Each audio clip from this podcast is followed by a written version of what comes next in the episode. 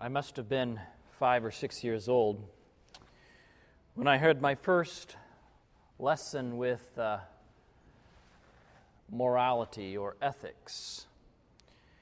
And uh, I was just a, just a kid, but you know, I went with my mom to the store and I noticed that, that when she needed something, that she got it and put it in her basket. And, well, we did sort of go through a little bit of a, uh, you know, checkout process, but we went on out the door with our newly acquired belongings. And um, as, I, as I noticed that, I thought, I thought, you know, I really need some gum. And um, so I'm going to get myself some gum. And uh, I, I uh, found a, a piece or a stick, a packet of gum that really particularly attracted me. I don't remember my criteria, but I managed to put it in my pocket, and out the door we went. And um, as I recall, back, uh, well, I won't say how many years ago it was, but it was a long time ago. As I, as I recall, I, we were on our way home, and I was in the back seat chewing very quietly. When my mom said to me, Chester, where did you get that gum? Now, I still don't remember actually, to be honest with you, if I knew I was shoplifting or not. I mean, I was just five or six years old because I think I actually thought that I could just take it or something. I don't know. But that uh, precipitated a lesson on ethics. We don't take something we didn't pay for. That's called stealing. Now, it would have been okay and probably less memorable if my mom had stopped with the lecture. But no, we turned around the car and went back to the biggest store I thought in the world at that time. You know, it was probably a pretty small Safeway store. But we went back to the store and asked for the manager.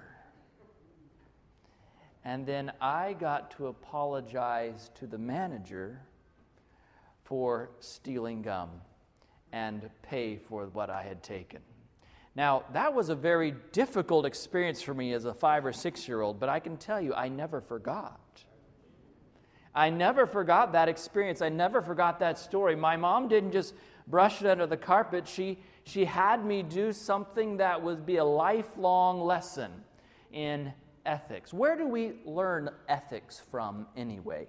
Where do we get the the morals that we have as a society, as individuals. You know, ethics can be defined in a number of different ways. It can be defined as the science of the ideal human character, or it could be defined, they could be defined as the science of moral duty, the science of moral duty, the science of an ideal human character. There are many ways that we define ethics, and in this world, we actually have a little bit of a drift problem because in, the, in the last about 50 to 150 years, there's been a growing tendency to untether ethics from anything concrete. That is to say, that ethics are what society approves of. You understand that concept? And so, what is ethical in business? What is ethical in law? What is ethical in whatever trade you might be a part of is generally defined in today's somewhat secular and at times godless society as whatever is accepted by your peers. Am I telling the truth? Now, I've not been fortunate to take as many classes in this ethics in a secular university, but from my friends who have and studied law and other business and other areas in, in a secular environment, what they have come away from is that is exactly what they're taught. They're taught that the, the, the world's understanding of what is correct business principles or correct way of, of practicing law, they, it's sort of like a majoritarian rule type of a thing. That's what defines what is ethical, what is right and what is wrong. I believe today that we as Christians have a higher standard of morality and a more concrete way of knowing what is right or wrong. And today we're going to be looking once again at the life of Abraham. We're going to be taking his story, the father of the faithful, the father of all who would believe, the spiritual father, right? The spiritual ancestor. John, Jesus said to the Jews, if you were really the spiritual descendants of Abraham, you would do the works of Abraham, right? And so I hope that we are the spiritual descendants of Abraham. We will be doing the works or living the life that Abraham lived. And so we're going to be looking once again at what we can learn from his life. Let's just bow our heads for an additional word of prayer as we open his word, uh, God's word. Father in heaven, we just thank you that you've given us this opportunity. We thank you for the blessings we've already received. Now, as we just spend a few moments considering your will and your way, we pray that you would send your spirit to be our teacher and our guide. And we thank you in Jesus' name. Amen. Genesis chapter 14, the story we already looked at here, the story of Abraham and the, the kings of the valleys. Remember that uh, the kings of Sodom, Gomorrah, and the other, uh, the other kings, the, the cities in the valley, were uh, overcome by enemy kings, and their goods and their inhabitants were carried away. Abraham musters up 318 um, trained servants who were born in his own house. Um, that gives us a pretty strong clue of how large a household that Abraham had, right?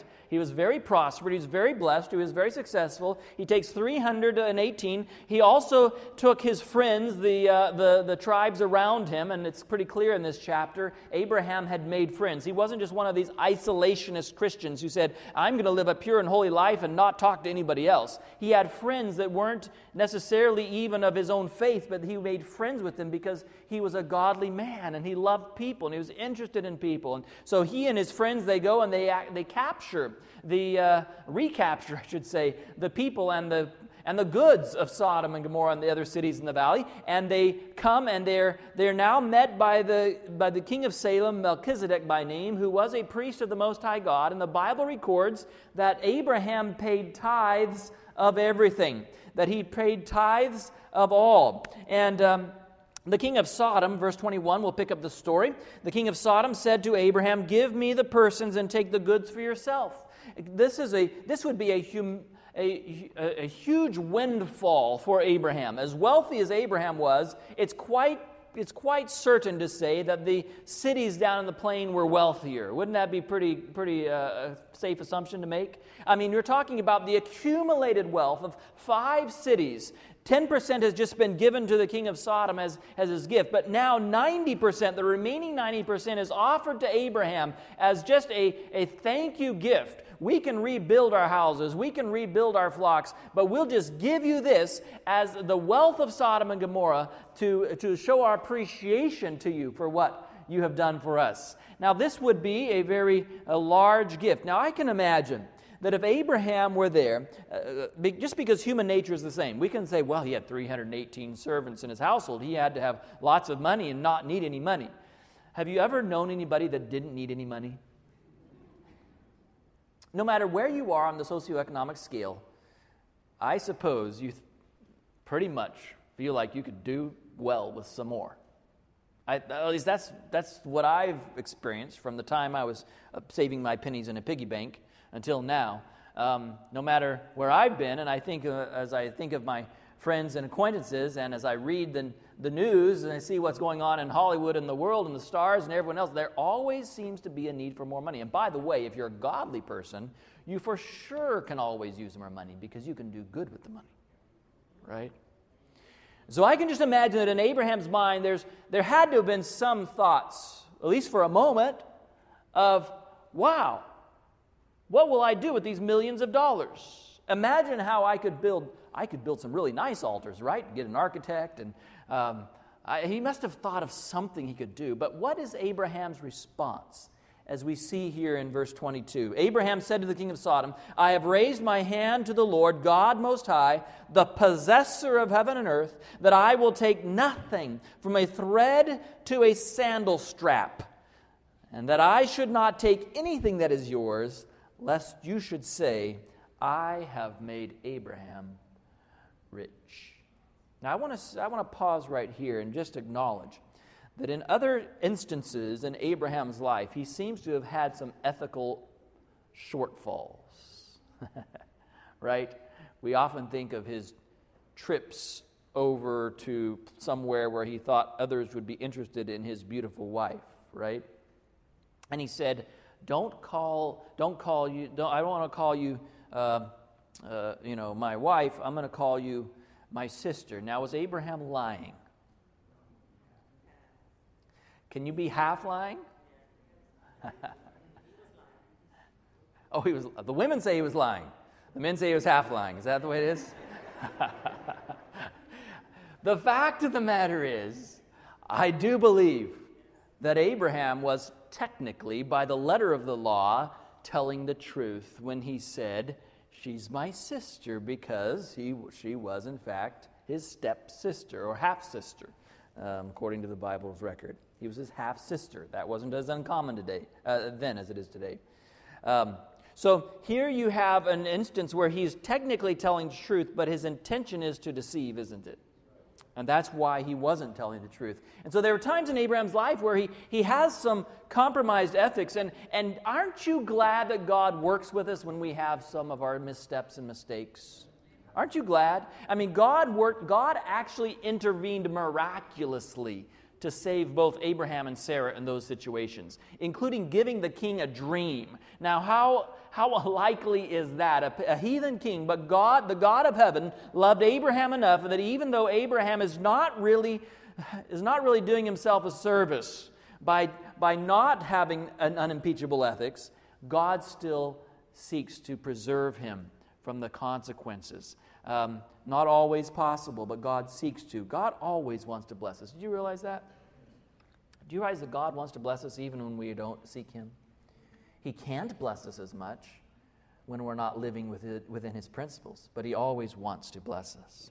So here you have Abraham. He says, I will take nothing from the thread, uh, uh, from a shoestring to a sandal strap. I'm not going to take anything that is yours because I don't want people to look at my prosperity and say, Abraham is blessed or Abraham is wealthy because of the wealth of the sinful cities of Sodom and Gomorrah. If I am blessed, I want to know, I want people to know that it's because I serve the Most High God.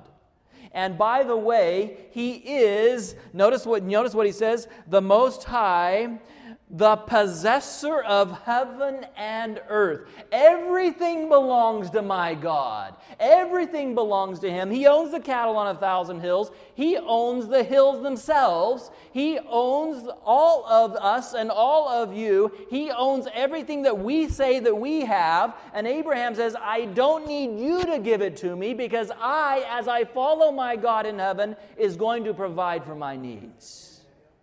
That's why.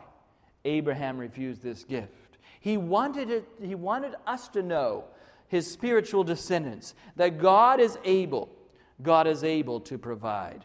Well, let's just explore this idea of ethics a little bit. Abraham and ethics. Where did he come up with this idea of, of this um, not receiving money from Sodom? Apparently, his ethics are quite altruistic. He's wanting to be generous. That's very possible. His ethics here are not based upon what others expected. You notice that? It would have been completely understandable, not only to the kings of Sodom and Gomorrah, but to all the others around. It would have been completely expected for Abraham to receive at least a portion of what he had conquered and, and recovered, at least a portion. But Abraham's ethics were not based upon the, the common denominator around him. They weren't based upon what society expected, at least not in this situation. They weren't based upon what people thought or a, a public opinion poll or, or what the majority had voted. They were based upon something different. They were based upon his relationship with the God of heaven. His ethics flowed from a relationship with God. And his relationship with God said that he wanted God to be able to bless him directly and not have to give it through the,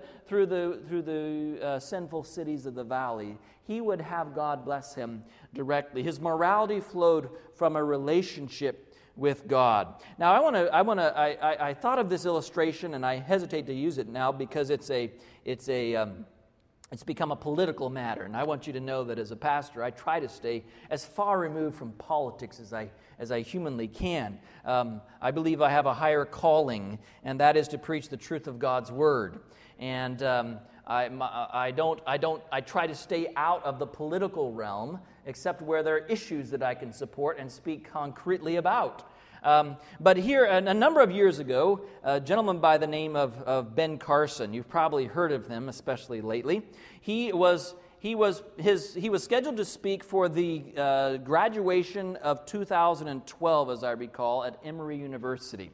And you may remember that a controversy arose because a, a group of professors and students and alumni, about 500 of them, signed a petition that was a statement against Ben Carson's unscientific positions. The problem, they said, is that Ben Carson, as a Seventh day Adventist, is a creationist. That was their big complaint. He is a creationist. Now, that probably wasn't the biggest thing that they had. They were disgruntled. They took one statement, one sentence, in fact, that Ben Carson had said in an interview with the Adventist Review sometime earlier.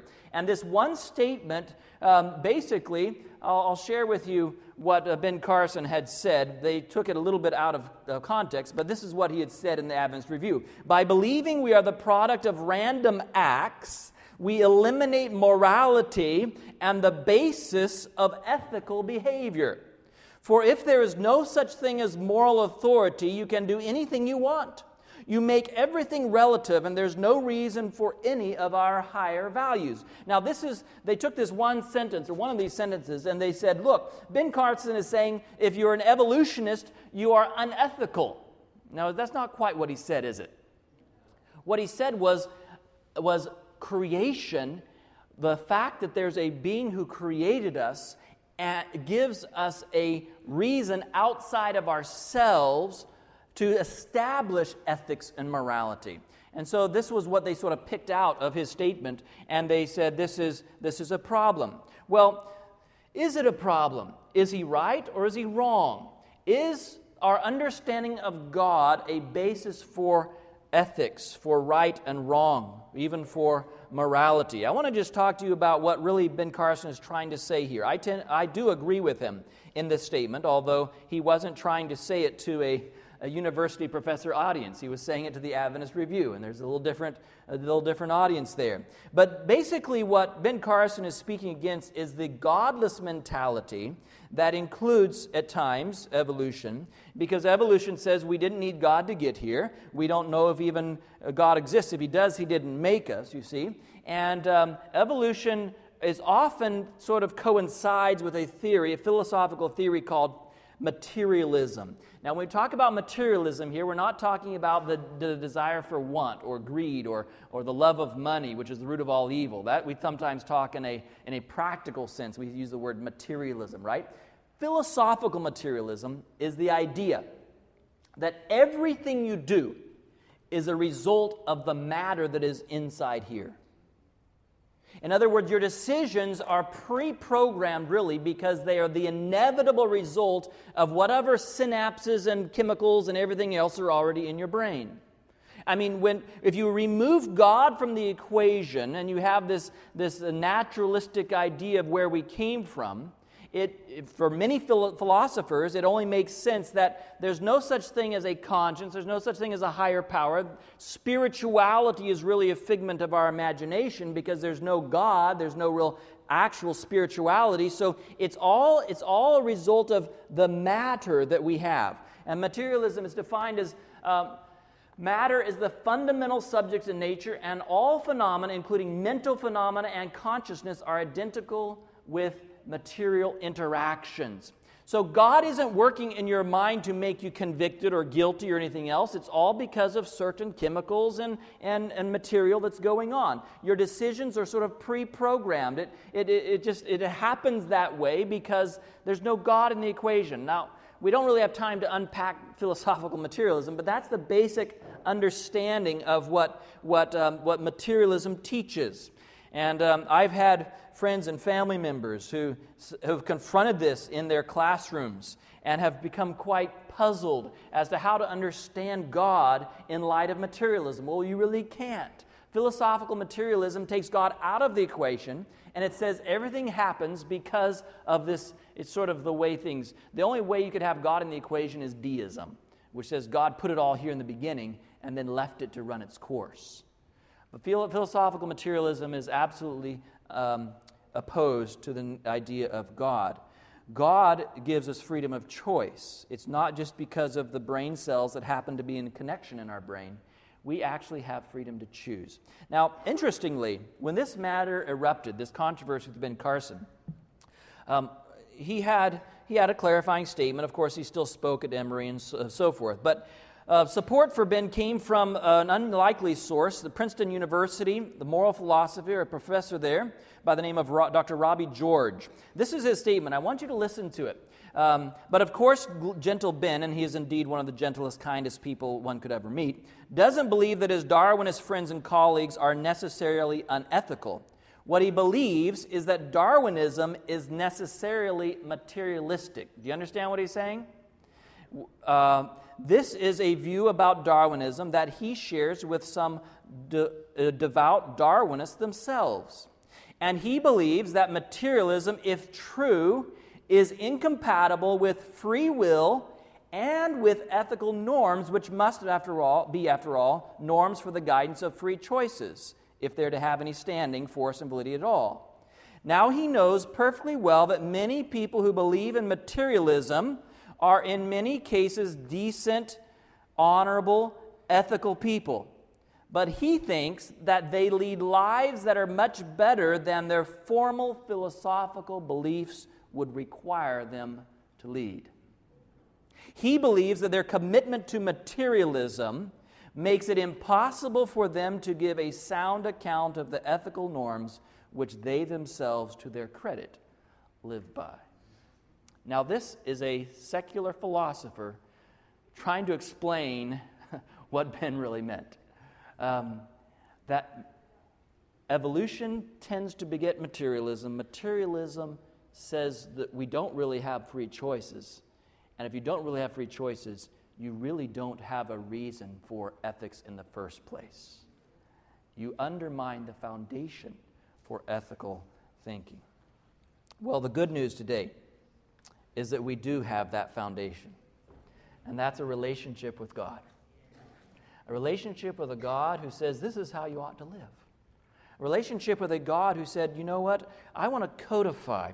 I want to codify what it means to, to live the way that you ought to live. And he wrote with his own finger Ten Commandments. If you, if you take your Bibles and turn with me there to Exodus chapter 20, we'll notice that there's, there's two divisions in the law. The first four commandments relate to how we, how we should have that relationship with God. And the first commandment in Exodus chapter 20 and verse 1, uh, verse 2, saying, um, well, first he gives a prologue here and he says, I am the Lord your God who brought you out of the land of Egypt, out of the house of bondage.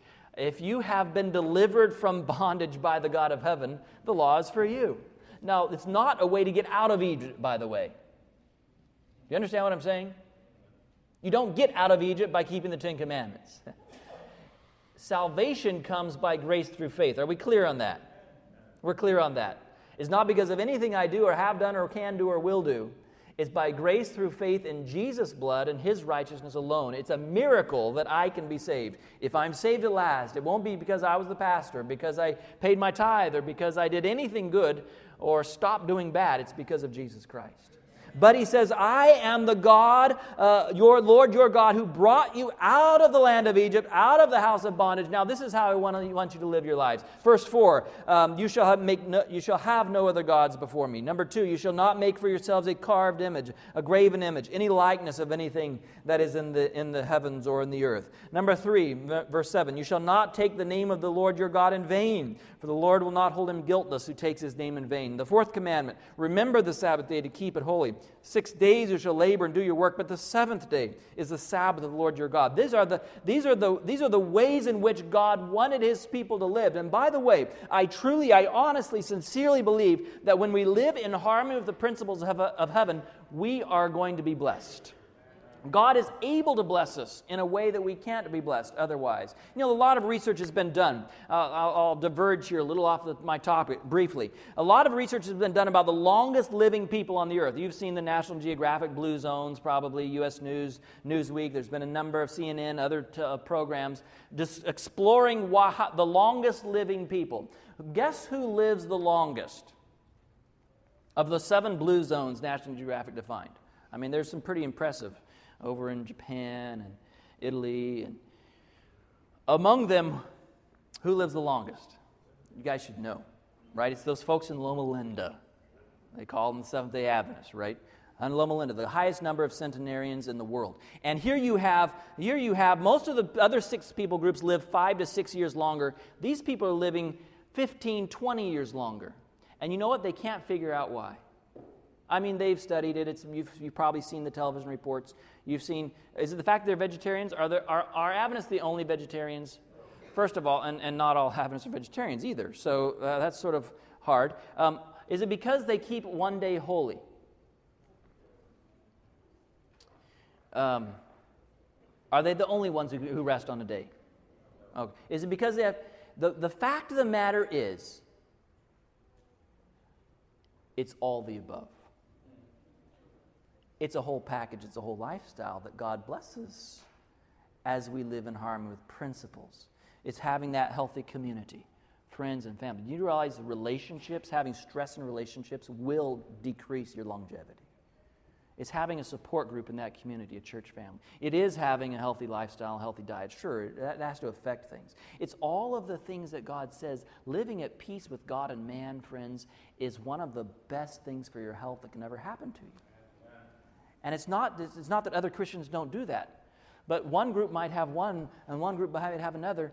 I believe God has blessed the Seventh day Adventist denomination with a whole bunch of different principles that we, that we can help people with and we can be blessed by, right?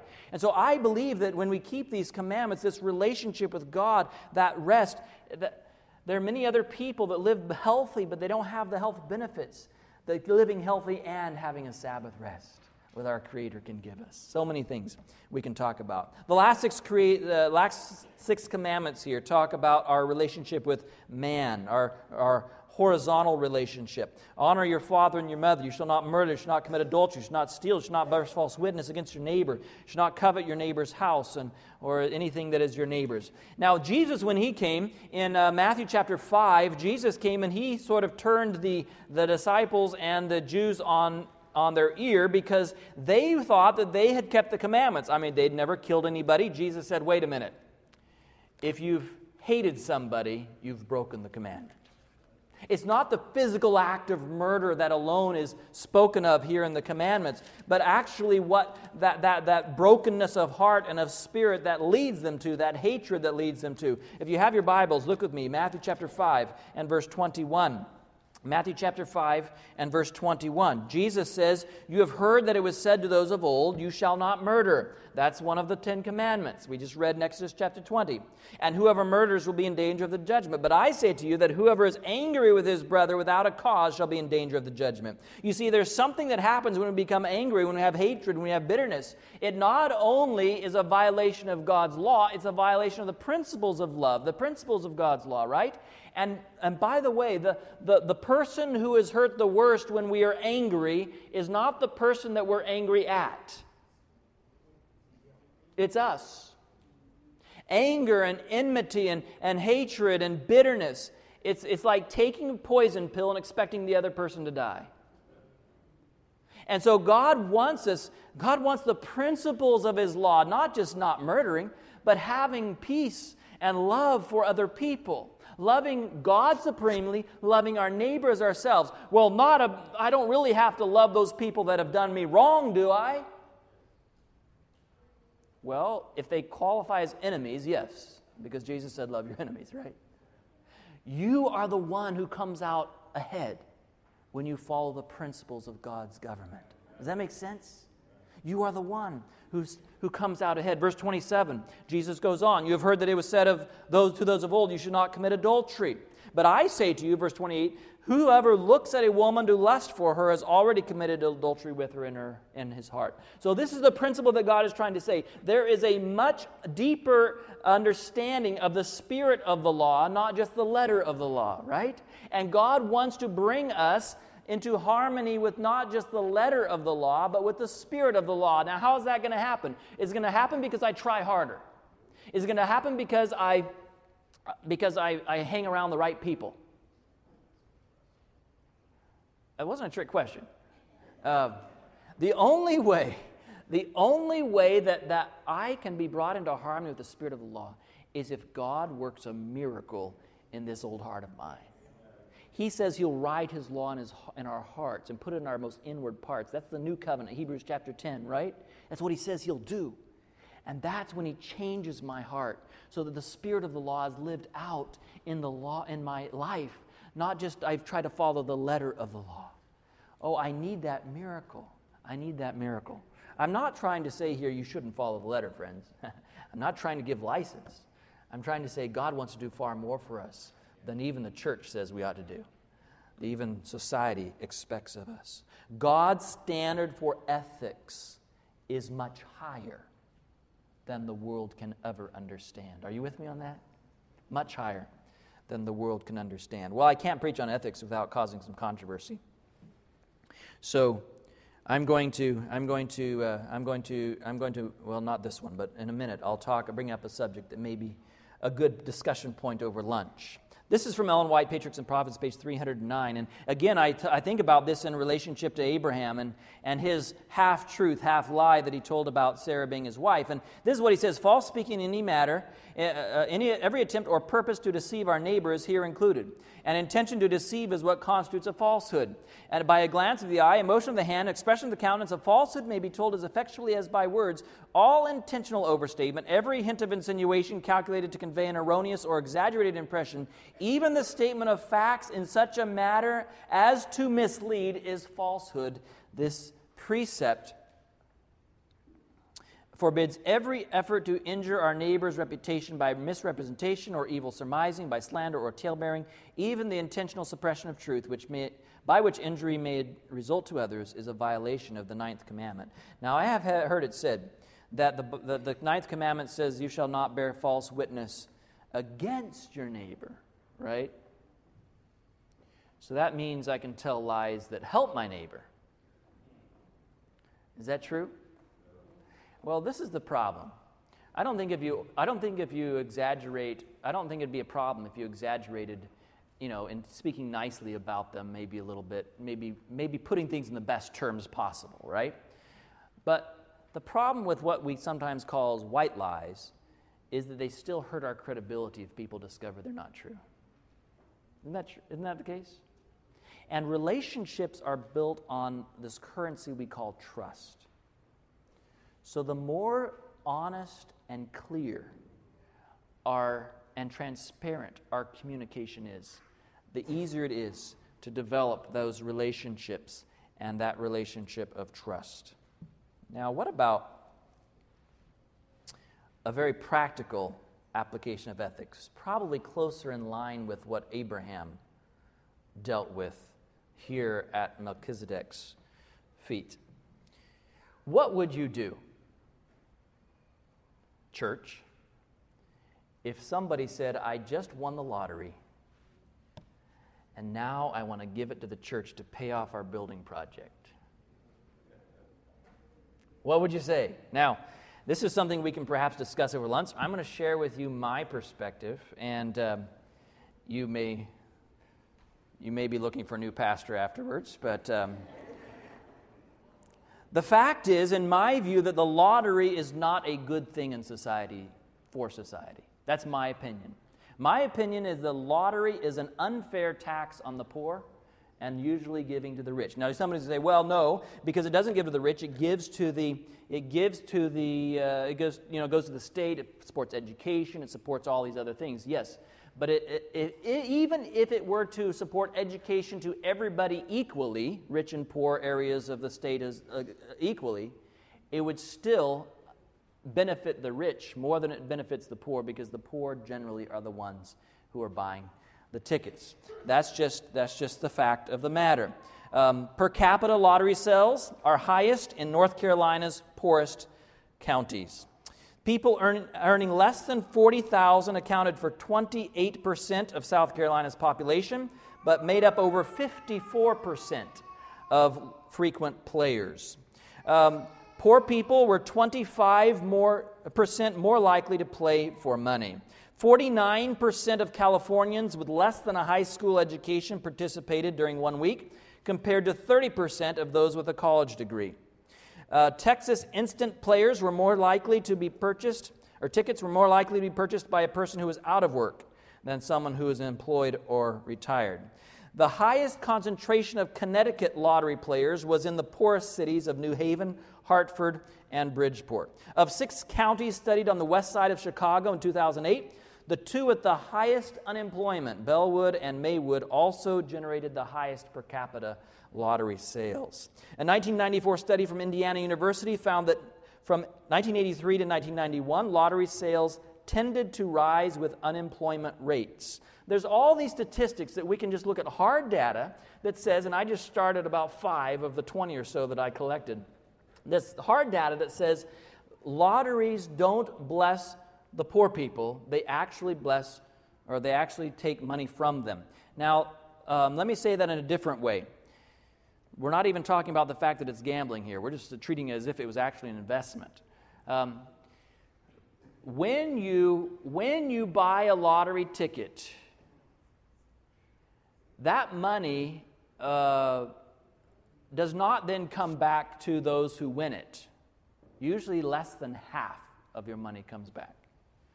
It goes to other causes, other issues um, altogether. So, um, the reality is that when we play the lottery, we are gambling.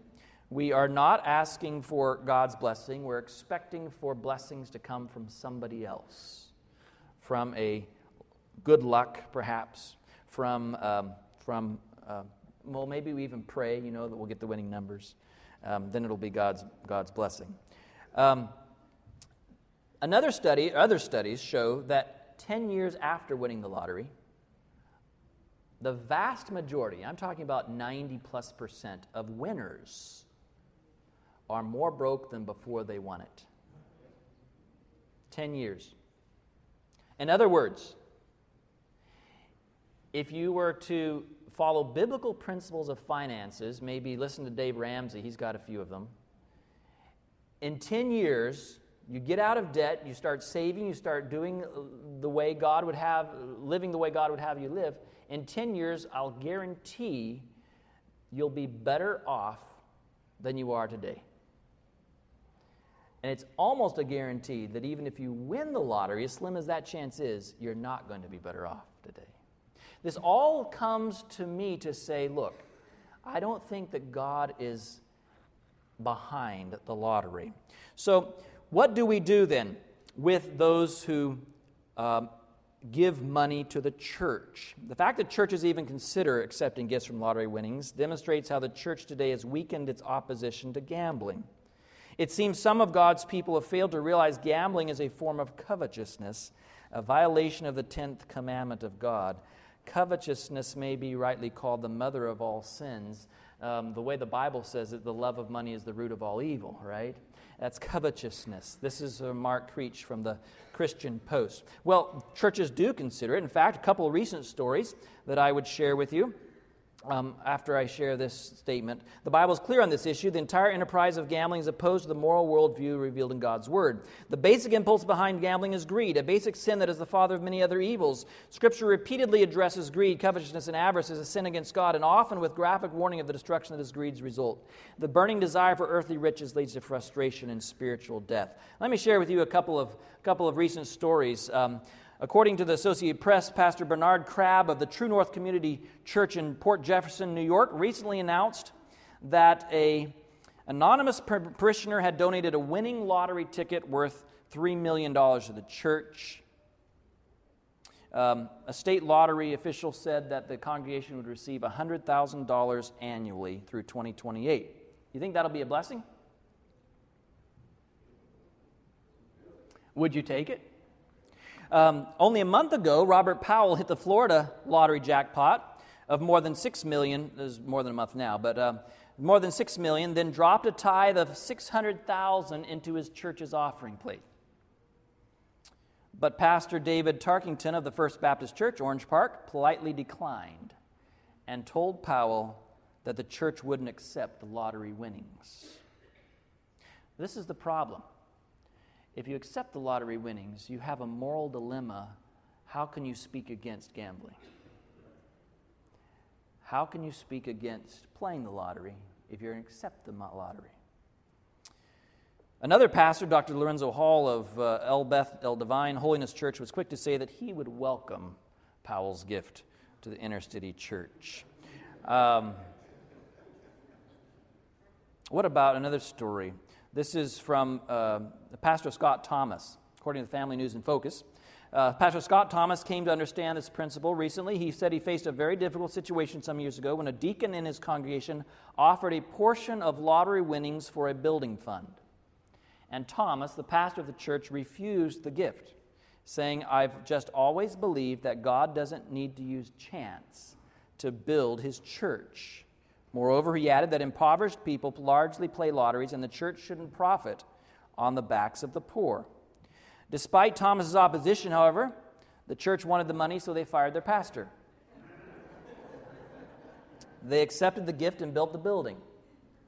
The attendance dropped from 165 to 56.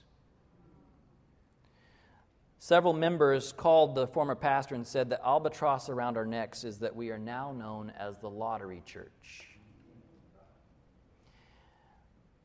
Not the church that God provided for, but the lottery church. This is exactly what Abraham here is saying he doesn't want to happen. I don't want anyone to say that Sodom and Gomorrah made me rich. My God is the possessor of heaven and earth. My God owns everything. One last statement here from John Piper from the Bethlehem Baptist Church in Minneapolis, Minnesota. Christ does not build his church on the backs of the poor. The engine that delivers his righteousness in the world is not driven by the desire to get rich. The gospel of Jesus Christ is not advanced by undermining civic virtue. Let the pastors take their silver and throw it back into the temple of greed. Is it a blessing for the Church of Jesus Christ to have the backing of a social sickness that destroys marriages, undermines the work ethic, increases crime, motivates suicide, destroys the financial security of families? Don't play the lottery for Bethlehem Baptist. We will not, I pray, salve your conscience by taking one dime of your plunder or supporting even the thought of your spiritual suicide. Let the widow give her penny and the laborer his wage and keep your life free from the love of money. Interesting message from John Piper, well known author and Christian thinker. Christians are to live by high and holy standards, rejecting the values and practices of the world. When they fail in this regard, the credibility of their life saving witness for Christ can be irreparably lost. Jesus said, You are the salt of the earth. But if the salt loses its saltiness, how can it be made salty again? It is no longer good for anything except to be thrown out and trampled by men. When I look at Father Abraham, I see that Abraham was willing to make difficult decisions. There were times in his life when he failed, and I'm glad God didn't just give us all of his triumphs, that he included in here the stories of when he made mistakes as well, because it gives us hope, doesn't it? When we see that we don't have to be faultless and perfect, that God still works with us and loves us the same. But I see here in this story of Abraham a, a, person who wanted to have his ethics all above board, who wanted to be known as the one who God blessed, the one who was blessed because he followed biblical principles, true principles, and the one that who would be blessed would be a witness to the surrounding neighbors and communities. One act, this one act, might have destroyed his witness for years to come, for his prosperity, for his posterity, because all, all people would remember was he was blessed because he got this windfall. I say, let's be blessed people because we follow this book. Because we have a, a, a, divine guide for what is right and wrong, unimpeachable ethics. Father in heaven, I just ask that you would bless us today as we, as we seek to be salt in this earth, light in this earth. You would help us. I don't know what the situations are in our daily lives, in our homes, our workplaces, but you would just help us to be seen as those who people can trust. And when we're blessed, Lord, help them to know it's because you're a great God and you own everything. And you can and you will and you do bless your children. The psalmist said, I've not seen the righteous lacking or his seed begging bread. And we know that you're able to supply all of our needs as a church, as a family, as individuals. I pray that we would just trust you, that we would live our lives allowing you to write those principles of ethics encoded in Ten Commandments on our hearts. We ask for that miracle. We ask for your saving grace. In Jesus' name, amen.